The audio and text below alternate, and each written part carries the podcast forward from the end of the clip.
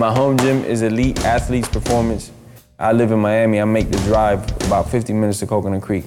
I was actually at this gym before I was at American Top Team.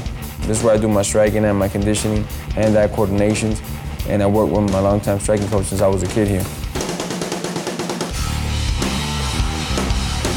You see me fight, I barely take damage. You know, I'm, I'm not a guy that gets hit a lot, and a big part of that is, is a God-given gift. And the other part is that I'm at this gym sharpening up my reflexes, my timing, my peripherals every day. I got a guy that just works with hand-eye coordination drills. We've been working for like eight, nine years. I'm training Jorge for the fight against uh, Ben Henderson, taking care of his reaction time, decision making on crucial moments. A lot of the reaction drills that we're doing, I'm not gonna get hurt, you know, so I could do them 100,000 times in a day and nothing's gonna happen, you know, I might just get frustrated.